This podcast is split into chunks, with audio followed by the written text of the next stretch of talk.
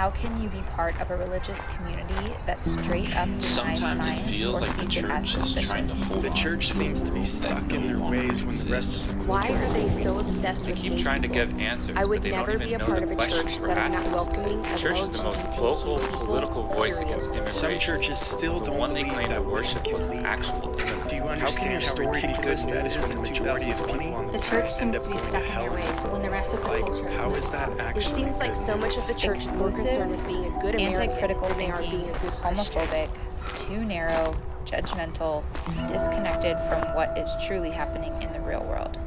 Ah, the church needs therapy. Welcome to the newest episode of The Church Needs Therapy. And today, our very special guest is Reverend Dr. Otis Moss III. Dr. Moss is senior pastor of Trinity United Church of Christ in Chicago. He is a preacher, poet, activist, author, and filmmaker with an eye toward justice and equality, as evidenced through the gospel of Jesus Christ. He founded the Unashamed Media Group, a justice centered, faith based agency committed to producing and curating stories to inspire the heart and challenge the mind. In October of 2020, great time to launch anything, by the way. Simple, not a lot of not a lot of red tape, no extra logistics to go through. Dr. Moss created Otis's Dream, a short film about his grandfather's unsuccessful attempt to vote in 1946. Dr. Moss preaches a theology of liberation rooted in Black spirituality of love and justice. His passion for African American culture and history, combined with a deep appreciation for jazz and hip hop, have culminated in a unique message of hope and healing through a jazz narrative on American democracy. Dr. Moss is ordained in the Progressive National Baptist Convention and the United Church of Christ. Dr. Moss was identified by the Baylor University George W. Truett Theological Seminary as one of the 12 most effective preachers in the English language of 2018. I was number 13, but in Hawaii, the time difference, they didn't have time to get me up. I was close, I was close though. He is married to Monica Brown Moss, and they are grateful parents of their amazing team of MK and Eli.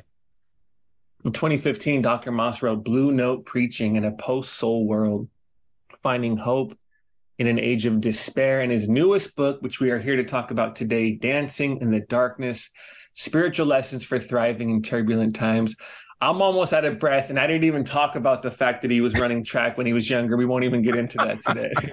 Dr. Moss, man, I appreciate you. Thank you so much for being with me personally and with the listeners to the Church Needs Therapy podcast as well.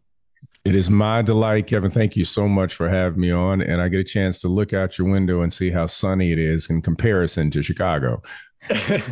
yep. Yeah. Different. Everybody has a, for me, I tell people when I travel, I like it cold. And by cold, I mean 65. That's usually how I like it when I travel. My Don't- kids don't, were in, don't, don't, don't say I- that anymore. Don't, My- don't, don't I- say that anymore. we just being in California at Christmas, my wife and I took we have two kids, they're four and six years old, Michaela and True.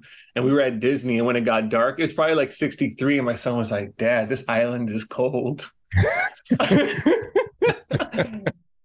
Yeah. Let's um let's start. I want we're gonna talk about the book, you know, some of the the things that are in there, the stories, you know, the place it's born out of. But I do I think with your unique experience and wisdom and the journey that you've had, want to start in a more broader sense before we come back down. Your life and faith was born out of and grew through what you refer to as Black spirituality. And I want to say this to people who listen in you were not born into, did not grow with, did not grow up with, and are not spending the majority of your energy reacting to the machine of white evangelicalism which for so many folks who listens who, who listen to podcasts like this you know might unconsciously see as a monolithic force. Mhm. when it's in reality it's not. It is a part it is a stream within a much larger river that has been moving so what do you mean specifically when you use that phrase black spirituality right what are the grounding practices and traditions and people and values of this particular way of being christian and thus really just becoming human as we're as we're growing I, I'm so glad that you you asked that question because a lot of people skip over that, and I sometimes have to uh, frame it for for people. Uh, Well, you know why? Why? Depending on how much time white folks have spent around black people, they're like, "Can I say black? Should I say black spirituality? Is it okay?" So I think some people probably just don't know how to ask the right, don't know how to ask the question. That's you know, kudos to you, Kev, for real. um, because a lot of people like to skip over that. Um, first of all, the, the the black church tradition is not the white church in blackface. I think that, that people need to understand that black spirituality is is a tradition uh, that has traveled into the the North Atlantic uh, from hundreds, thousands of years. One, uh, sacred and secular are not separate. That God rules in every aspect of our being. So I traffic in stories. So let me tell you a story. Um, when I was small, uh, there was a, a group, a Jack and Jill group, uh, that was uh, taking a group of young people to uh, see a concert. That concert, the opening group was a group called DeBarge, and the main act was Luther Vandross. I didn't want to go see either, but uh, there was a cute young lady that I definitely wanted to to be there and be present with if they were going. And as I was at the concert, uh, I noticed when Luther came out, who is one of the great crooners, R&B crooners, and he started singing a song, "House is Not a Home." There was a woman that I saw that was in about third row who was just just shouting away, and I was like, "Wait a minute, she goes to my church." And uh, what I realized was the experience, what Luther was doing in what some would call a secular space, Mm. also flows over into the sacred space. That is why within within African American uh, spirituality, Black spirituality, the recognition that God reigns in in all of these spaces, the idea of compartmentalizing, uh, doesn't come out of in reference to Black spirituality. That the, every space, every chord, is a chord that is sacred Mm. whether it's in secular or sacred space. The second thing is the idea that uh, that God uh, is committed and uh, rooted and seen in uh, the eyes and uh, the movement of those who have been most marginalized, uh, or in the words of James Cone, the the the oppressed. That's another uh, kind of stamp of of this black spirituality. The other uh, piece is the recognition uh, of the the power and the wisdom of of ancestors, meaning those who went before you uh, carry with them the wisdom that had been dropped into their spirit uh, by God. Uh, and then, you know, a, a kind of a fourth uh, a fourth pillar that that is rooted within this uh, black uh, spirituality is the the understanding and reverence for elders, and that African proverb that when an elder dies, an, a library leaves us, Mm. and the recognition of of those elements, and then the uh, the, the the complete utter um, you know kind of omnipresence and uh, proliferation of God in every aspect, uh, meaning that the idea of denominations is so incredibly thin.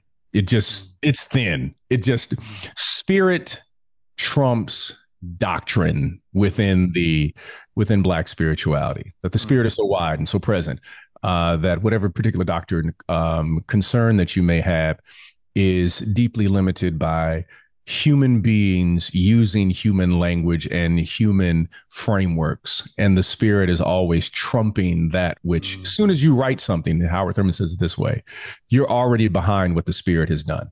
Mm. uh, and your language will never be complete. It will never approximate. The best you can do is say it's like just like in pentecost. Oh it's, it's like it's like tongues of fire. You mean it was actual tongues of fire? No it's like Mm. I can't give you an approximation because my language is too limited. So then music becomes a way to transmit what is sacred. John Coltrane, Love Supreme, Marvin Gaye, what's going on? And it's not just in the words, it's in the sound Mm. that the sound can transmit something very popu- uh, powerful and the beat and the rhythm uh, within within black spirituality. And so those are just some of the some of the particular pillars that that that function in Yeah. that. Mhm. Yeah, no, I love that. Yeah, the embodiedness from the very beginning. Mm-hmm. You know, that other people later on beyond the dualisms are figuring out how do we put that together around us. And also the, for some people, a longer journey, how do I put it together within me?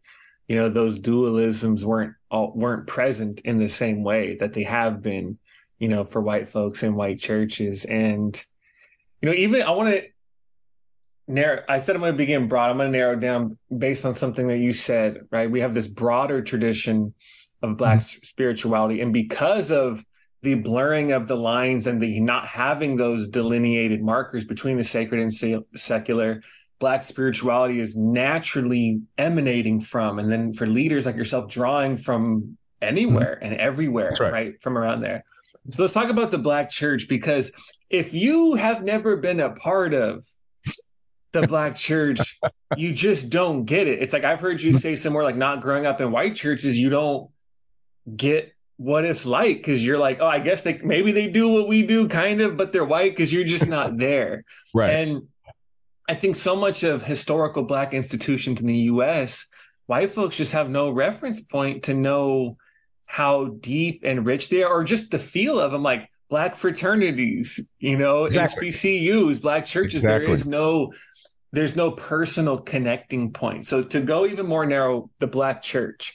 Mm-hmm. My question is about the beauty, power, and love that you have for experienced in and see in the black church. Like if I were to tell you about what it means to live in Hawaii, you know, I can talk about the terrain and the beauty and the colors. You know, people are people's lives are still oriented around the water and what that means, you know, what the role water has out here historically. And I could talk about what it means as a white person to be embraced here and how powerful that is you know to be to be taken in by hawaiian people it's like the the arms of the people extend the islands themselves and take you in if if if that happens and it's powerful mm-hmm. what do you talk to me about you know people haven't been there the beauty the sounds the feels of you know why this historical institution of the black church is so amazing you know, it, it's, I'm glad you asked that question, Kev.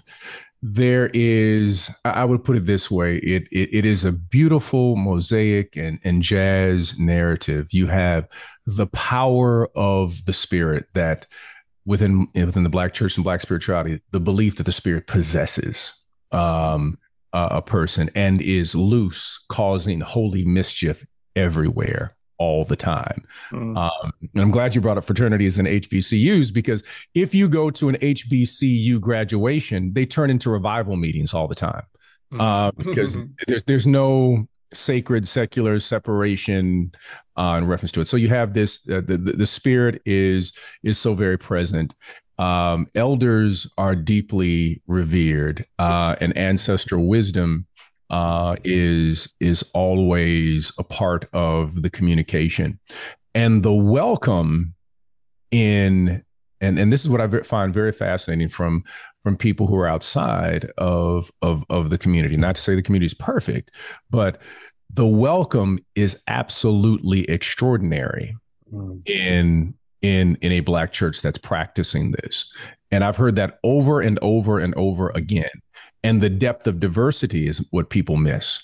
You know, in our church, only 85 it's primarily it's, we're majority African American, but only 85% probably of people of the church are are native English speakers. And the others are uh, speak they grew up speaking a pat some form of a patois. Uh, for, they were from South Africa, Ghana, and Brazil, or they're Afro British, Afro French, and yet they bring to the table this this creolization of this tapestry in reference to the spirituality. Then there is the the power of music transmitting mm. values. Mm. Uh, so it's not just yeah, this is my favorite hymn. No, I want Jesus to walk with me speaks very powerfully, and then these songs can be edited, changed, and remixed in such a way. Um, this little light of mine, for example, I was just doing a thing on Fannie Lou Hamer, which was one of her favorite songs. Um, and she would change the lyrics, speaking about freedom, speaking about what Mississippi would be one day. That we do that all the time. This idea that improvisation through the spirit. And improvisation is not something you just kind of make up on the fly. It's Mm. meaning that you have done deep practice of the chords already, that you are prepared for a move of the spirit when necessary. Mm. Just like playing basketball. You you you're working your right and your left and your crossover. You don't know when you need it, but you know you're going to need it. And if Mm. somebody tries to um you know go right on you, then you can cross over and go left. Uh, it's the same way within in the black church with this Mhm. deep call and response. So as a preacher, whatever I prepare can be altered in the moment because call and response changes. Even if you are a manuscript preacher, and I, and I, I write things out verbatim pretty much, um, it's still completely, utterly altered. And so there is this deep jazz narrative within the black church tradition that shifts. And I and I'll give you a prime example. When Dr. King gave his I Have a Dream speech, you know, it's considered to be one of the great speeches of the 20th century. Uh, un- unfortunately, we've defanged uh, and defamed, uh, but defanged the speech uh, because we just remember I Have a Dream. You know, the first portion of it, he was really talking about economics and jobs and, and all of this. But it's the close that only if you are out of the black church and black spirituality do you really know what happened. So he had a written manuscript, Mhm. and the the story goes uh, that uh, Mahalia Jackson was behind him and said, "Tell him about the dream, Martin." But in reality, he was thinking about a prayer that a woman by the name of Reverend Prathia Hall gave in Albany, Georgia, at a protest, where she said, "Lord, I'm dreaming that one day that this life that we are experiencing shall be no more." I have this dream. Will you take hold of this dream? No, she she was repeating this refrain. And so as he was closing, he's seen that in the midst of this, that uh, the connection between those black people who are from the South and uh, himself on the podium was not at the same level that he was was used to. And then supposedly Mahalia Jackson said, "Tell him about the dream." We don't know if that's true or not, but it sounds great. Um, and he then does a double entendre with improvisation. Mm. Most of us think of it as a beautiful close. I have a dream, you know, that one day freedom will ring. Or, but listen to what what he said. Uh, I have a dream uh, that freedom will ring from Stone Mountain. Now, it just sounds like he's doing geography, but to every black person there, there was a double entendre. Mm. Stone Mountain was the headquarters of the KKK. So Mm. when he said it, there's this huge response from everyone because they're like, Dr. King just said we're taking out the KKK. Mm, mm, and then he says, mm, let freedom ring from the Smoky Mountains. Mm-hmm. headquarters of the KKK in Tennessee. People who remember that their grandfather was lynched, Smoky Mountains. And so this swell happens, and there's this talking back and forth going on as he's drawing directly on the experiences of people who are in the audience. So one group, those from the South and who were black, were like, yes. And the other group was like, well, that, that's a nice speech. That sounds really good, you know. And so there there was different levels to that. Just like when you're singing a spiritual, you say, swing low, sweet chariot coming forth to carry me home. It's like they're talking about heaven. No, they're talking about freedom. They're Mm. talking about that based on whether I'm singing the bass part, tenor, or alto, I'm telling you which direction to leave the plantation. Mm. And so the depth of this space is extraordinary that has really never been truly explored by by people who are not in that space often. Then they're not they don't even recognize that there's so much going on in the midst of the language and between the language and the songs and between the rest and the songs and the talk talk but it's not it's it's not just a simple emotion that's happening happening. It's a organic theological narrative that's going on that has been passed down from generation to generation. Mm, yes.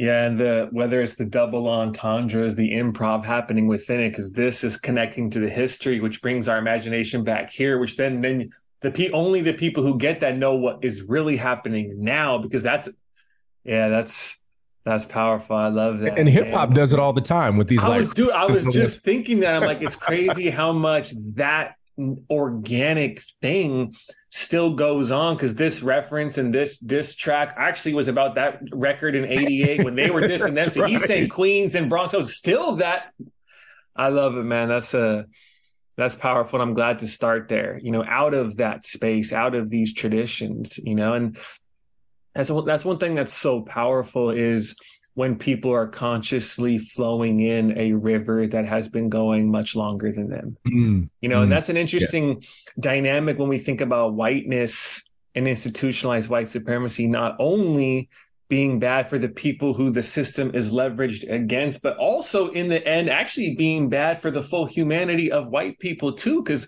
when immigrant one of the things is when immigrants came here when irish immigrants were coming or other folks mm, there was this economic need and value of actually starting to forget and disown your own Mhm. cultural heritage to start to blend into a generic whiteness for the sake of assimilation et cetera. But what did we, what did we gain? Of course it was easier and there's no judgment there when people are coming over and making things work. But in the long run me being irish that don't really mean a damn thing to me on a concrete level because i have no actual connection to that song you know, in mm. that story. So when people, regardless of the tradition, are aware of that and they're flowing within it, it's a whole different thing that's happening through them and for them when you're in it because you know how much bigger it is and you know you're a part of something like that. And that's Yeah, I'm and that's glad you brought lost. You that. know? Yeah. I'm gonna shift a little bit.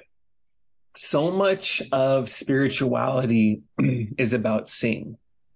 Mhm. And there is this. Con- you're you're a Bible guy, probably much more than me. I have some degrees too, but you know, I w- not really growing up. Like I did go to Catholic school when I was a little kid and stopped, and I just Mhm. sort of drifted. I didn't have some ideological like I'm leaving the church. I was just young, and it wasn't. I just stopped going. Right. So I tell people I grew up with a real pleasant indifference Mhm. to religion and to church. I had this unexpected awakening moment with God while I was 18, while I was on mushrooms, whole different story, different podcast. And then, uh, you know, ended up, my wife and I started a church 10 years ago, led it for Mm. 10 years and just recently closed it down. Actually, again, another story. But you see this thread throughout scripture of we need the eyes of the other to help us see the truth out of our own Mhm. right? You're a Bible guy. Acts 10, Peter needed Mhm. Cornelius and his family to see that God's spirit gives herself freely. Right. Mhm. Acts 15, the Jerusalem church needs the, the witness of the Gentiles and what's happening there to Mhm. realize the universal access, accessibility of God, etc. Now, here's something I think, and it's also fresh connected with some some writing that I'm doing right now. Without, let's think about our lives now, without the liberating Jesus that is given so powerfully from the Black prophetic tradition, oftentimes white churches, regardless of denominations, are left with an abstract and white Jesus that, from my perspective, is simply not powerful enough to lead us through and toward justice in the concreteness of our day Mm. right? So let's assume with we need the eyes of the other to help us see the truth out of our own.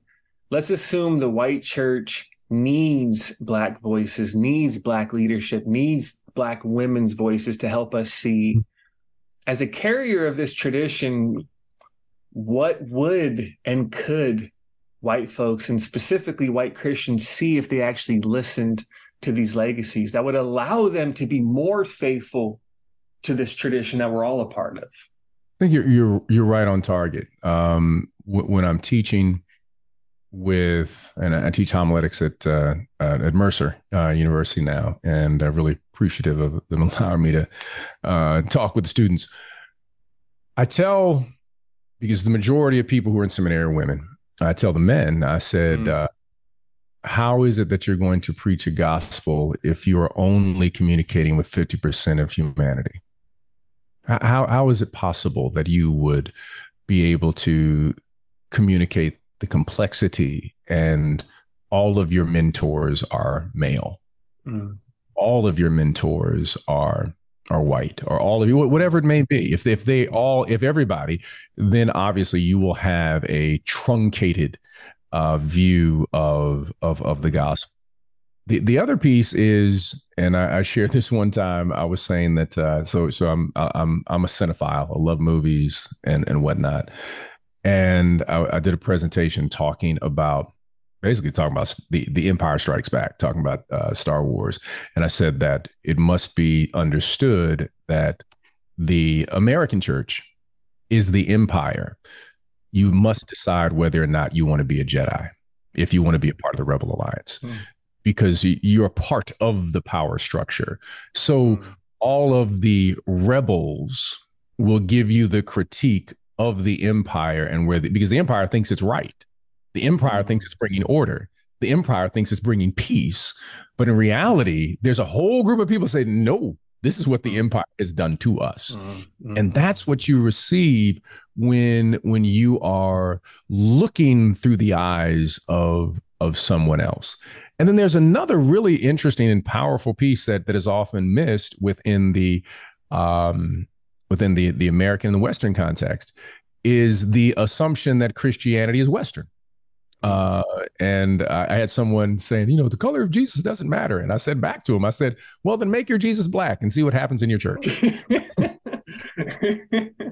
it really doesn't matter, so don't come to me. You know that we we we operate out of the, out of the position that you know we we serve a Southside Jesus. You know that mm. our Jesus looks like us. But I'm saying that you're making the you know I you know this idea that it doesn't matter. It's all the same. But yet, if you can't embrace on in terms of aesthetically something different then it says something deep about your theology and also says something about the uh, the epistemology of of of your entire tradition if you can't embrace the otherness of one who was part of a minority who was othered who was colonized and would fit so very well in a community of people of color uh, mm-hmm. and I said that's that's a real hard pill to swallow for people in America.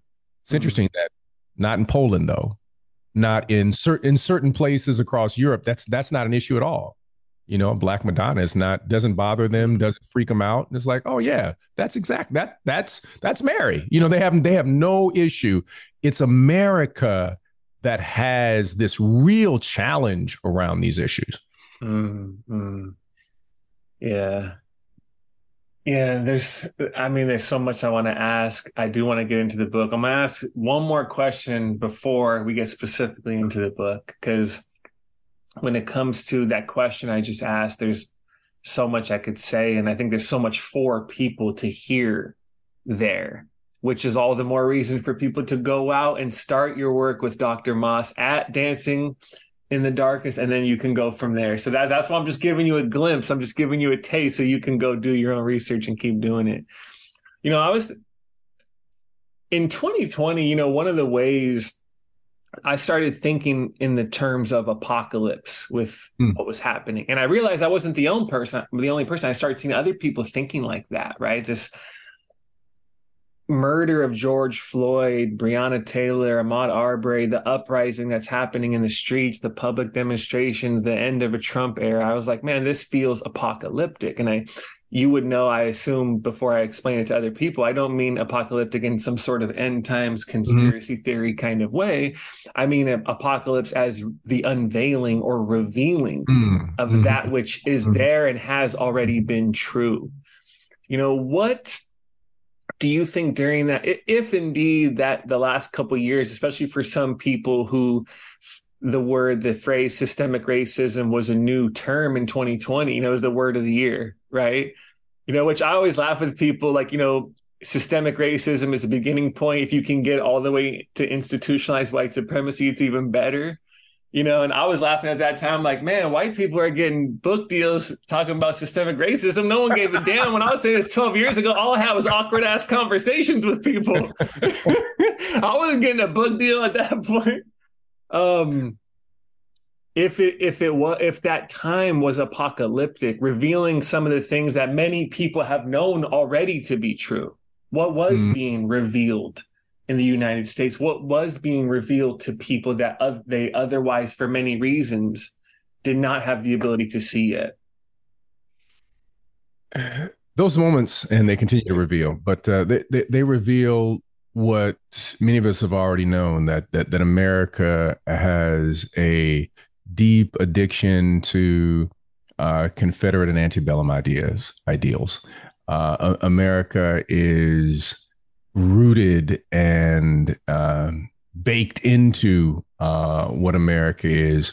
Uh, these uh, these myths um, that you call white supremacy, the racialized imagination. I mean, the list goes on of what framing and vocabulary you want to do, but it's they're all myths, and on those myths, systems are built, uh, and and and and these are revealing the experiences of of of people in this country who have built the country, mm. but have never been able to fully experience or drink from the cup of democracy from mm. within this country. Mm-hmm. And, and, that's a really, you know, strange thing for some people to deal with. It is also revealed the weaponization historically of terms like patriotism. Uh, that's been weaponized that if criticism is considered to be unpatriotic.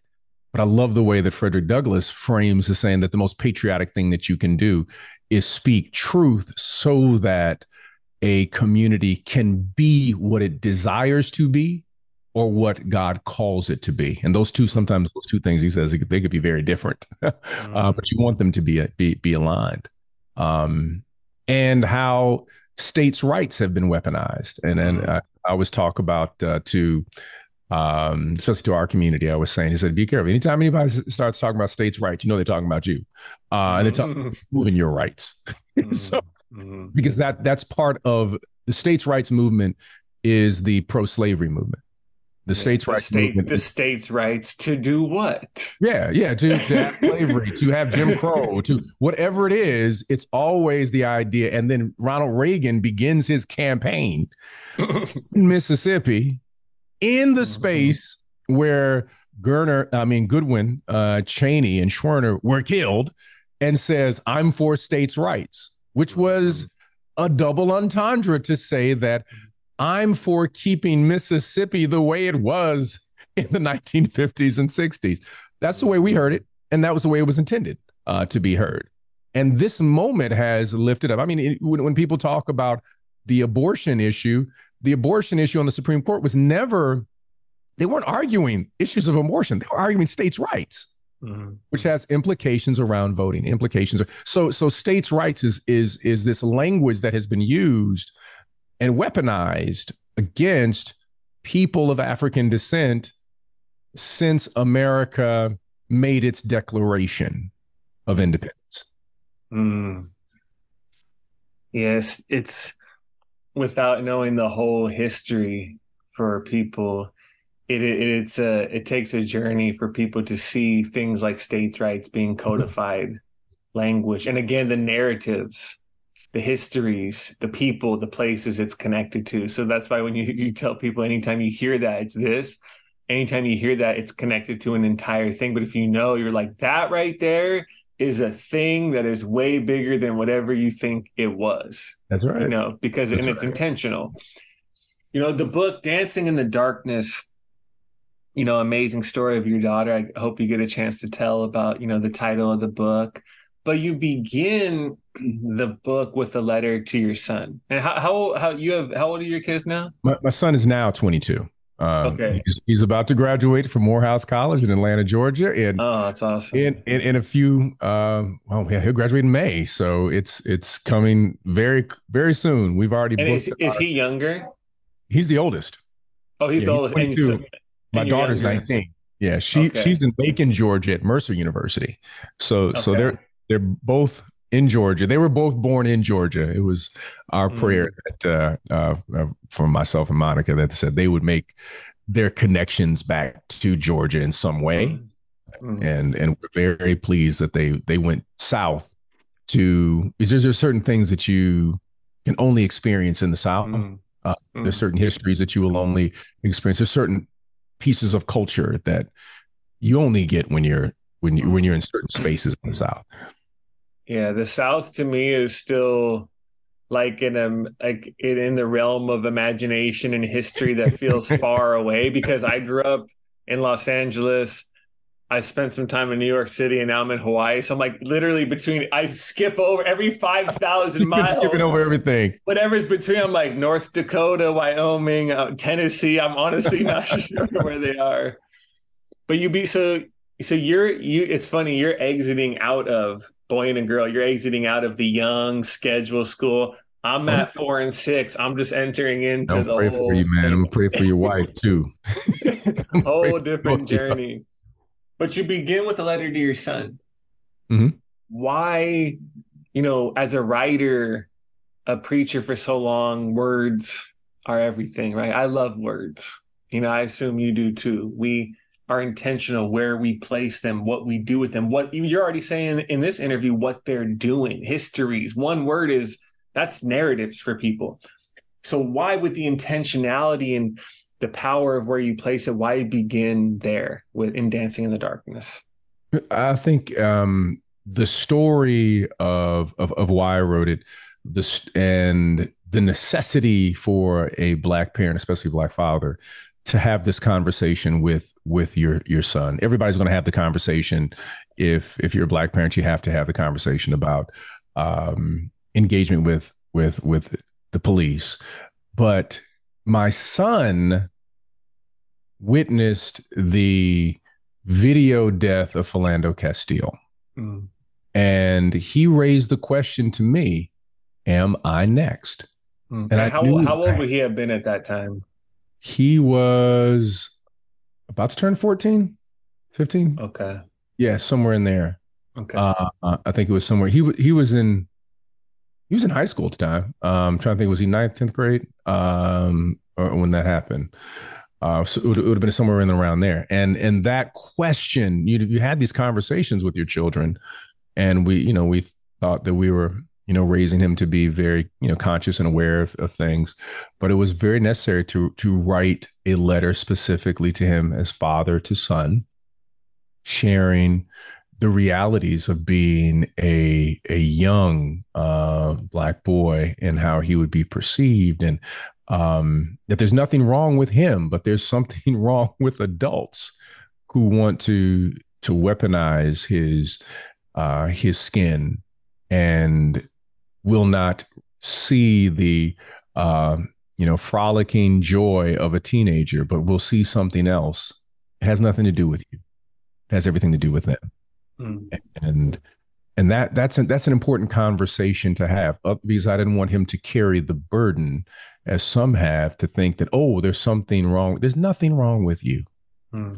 uh, and and this is this is a reality that you have to know that it's my job to speak truth as your father and share the truth and the reality and in that truth is where all of the hope rests because now you're armed with it and now you know who you are you know whose you are and that you are the answer to our prayers Mm. and it is you and your generation that will have the opportunity to make major shifts Mm. in our country but you got to know the truth and you got to be willing to speak that truth Mm, mm. Mm, You talk about you talk a little bit about uh, Howard uh, Thurman's story growing up, right? And you talk about you know the the import something like about the importance of fairy tales is not whether or not they're real about dragons. Is is that they tell us, regardless of what you think, they're the stories that are telling us that dragons can be beaten.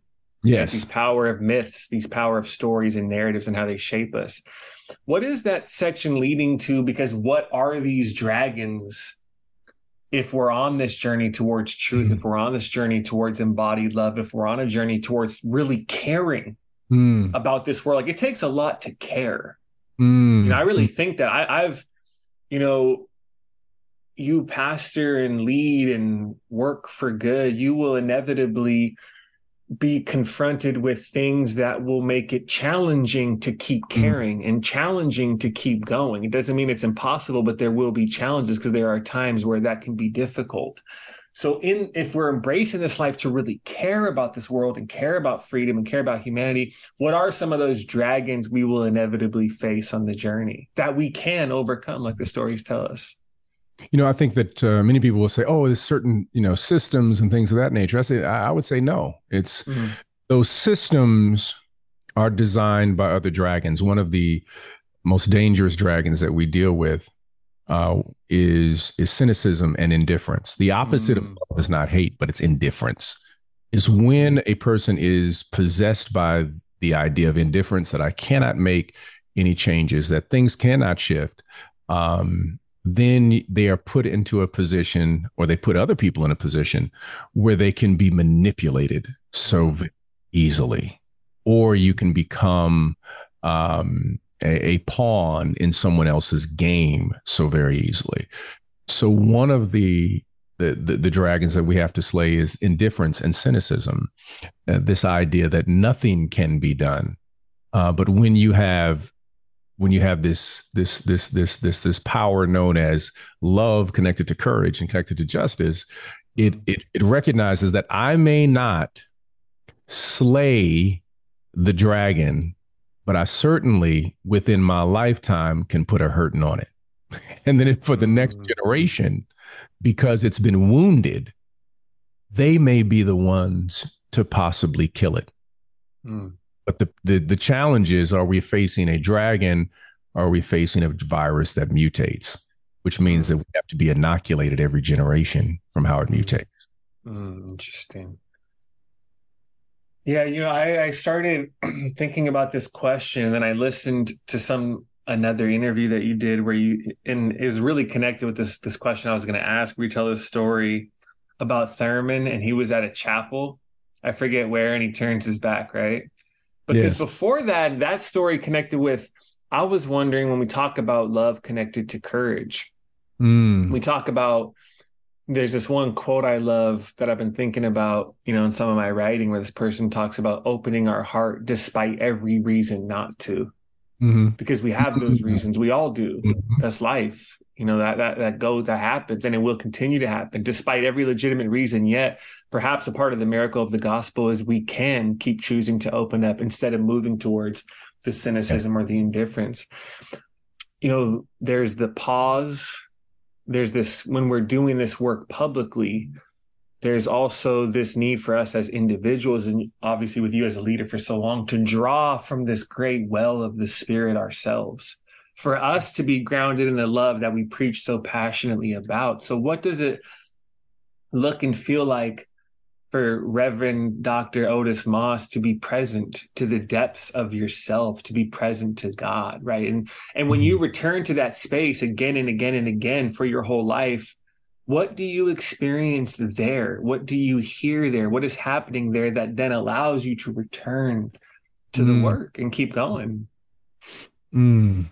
You know, there is a a need for me, and I think for for human beings to find um the space to center center down, a space of quiet and a space of rejuvenation, a space where you can finally hear the words and listen to the spirit. And I find th- those spaces that you, you you can curate those spaces, of course, yourself.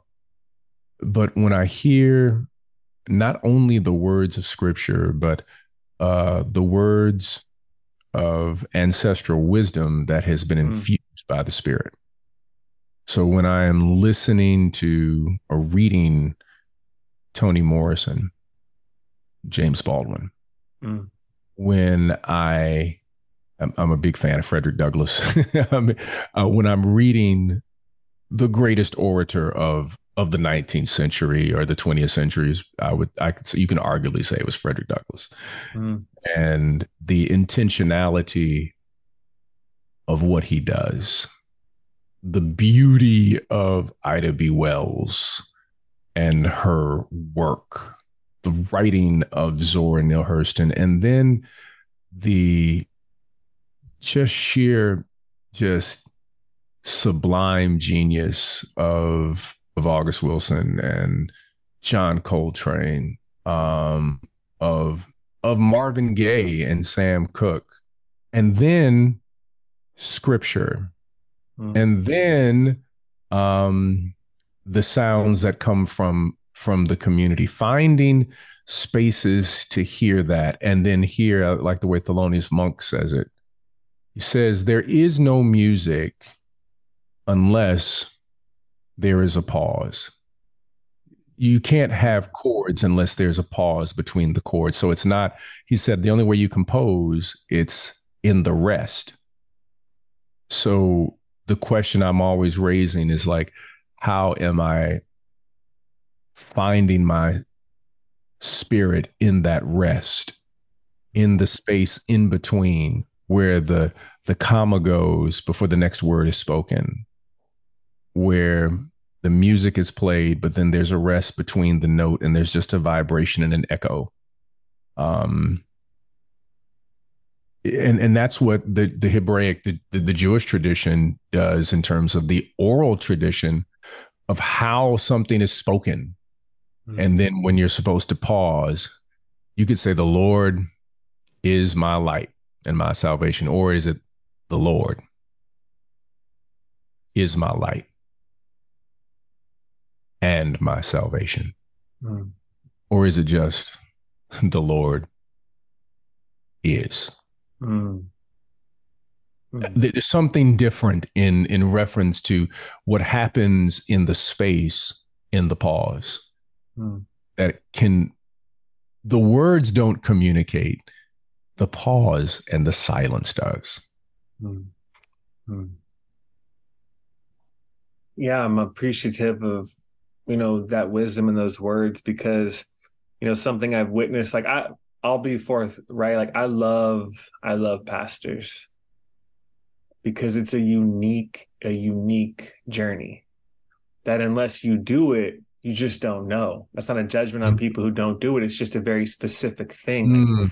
Mm. when people when pastors end up with PTSD and forms of trauma, people don't understand. When after a long time, a pastor gets a text message and it sends a jolt of anxiety through their body because they've had too many damn text messages in their life mm-hmm. that is connected to a hard conversation. Like it's a un- the loss that comes of relationships, mm-hmm. right? The invisible, like so much of leadership is the invisible burden, like a coat we mm-hmm. carry. It's not the active work we do; it's the passive carrying mm-hmm. of the whole, right? That that journey is such a specific one, and I have so much respect and love for the people who continue to offer their life as guides.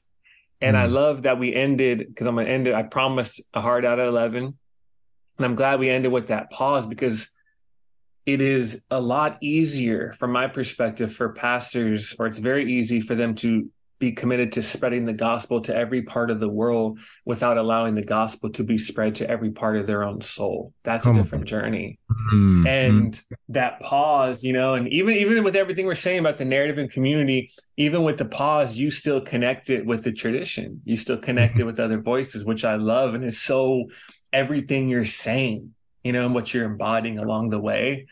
And yeah, man, I uh, I appreciate you and the work that you do, you know, and in our times, you know, I've heard someone say not everybody wants a pastor, but everybody needs pastoral guidance. Mm. They may not want that. Some we know people they're just not going to church ever. Right. You know, they're right. not. No right. matter how great you preach or how much statistics you know about millennials, I don't. They're not going but right. that doesn't mean they don't need people to be present to them. So as you mm-hmm. continue to work, man, I, I appreciate you. Appreciate you taking the time to do this. And so for people listening in, the new book, Dancing in the Darkness Spiritual Lessons for Thriving in Turbulent Times. Reverend Dr. Otis Moss III. So find it on Amazon, anywhere you can get books. And uh, I was going to have him tell the story about the title of the book, but now you're going to have to read the book in order to get it. So thank you again, sir. I appreciate you. Thank you so much, Kev. Yeah.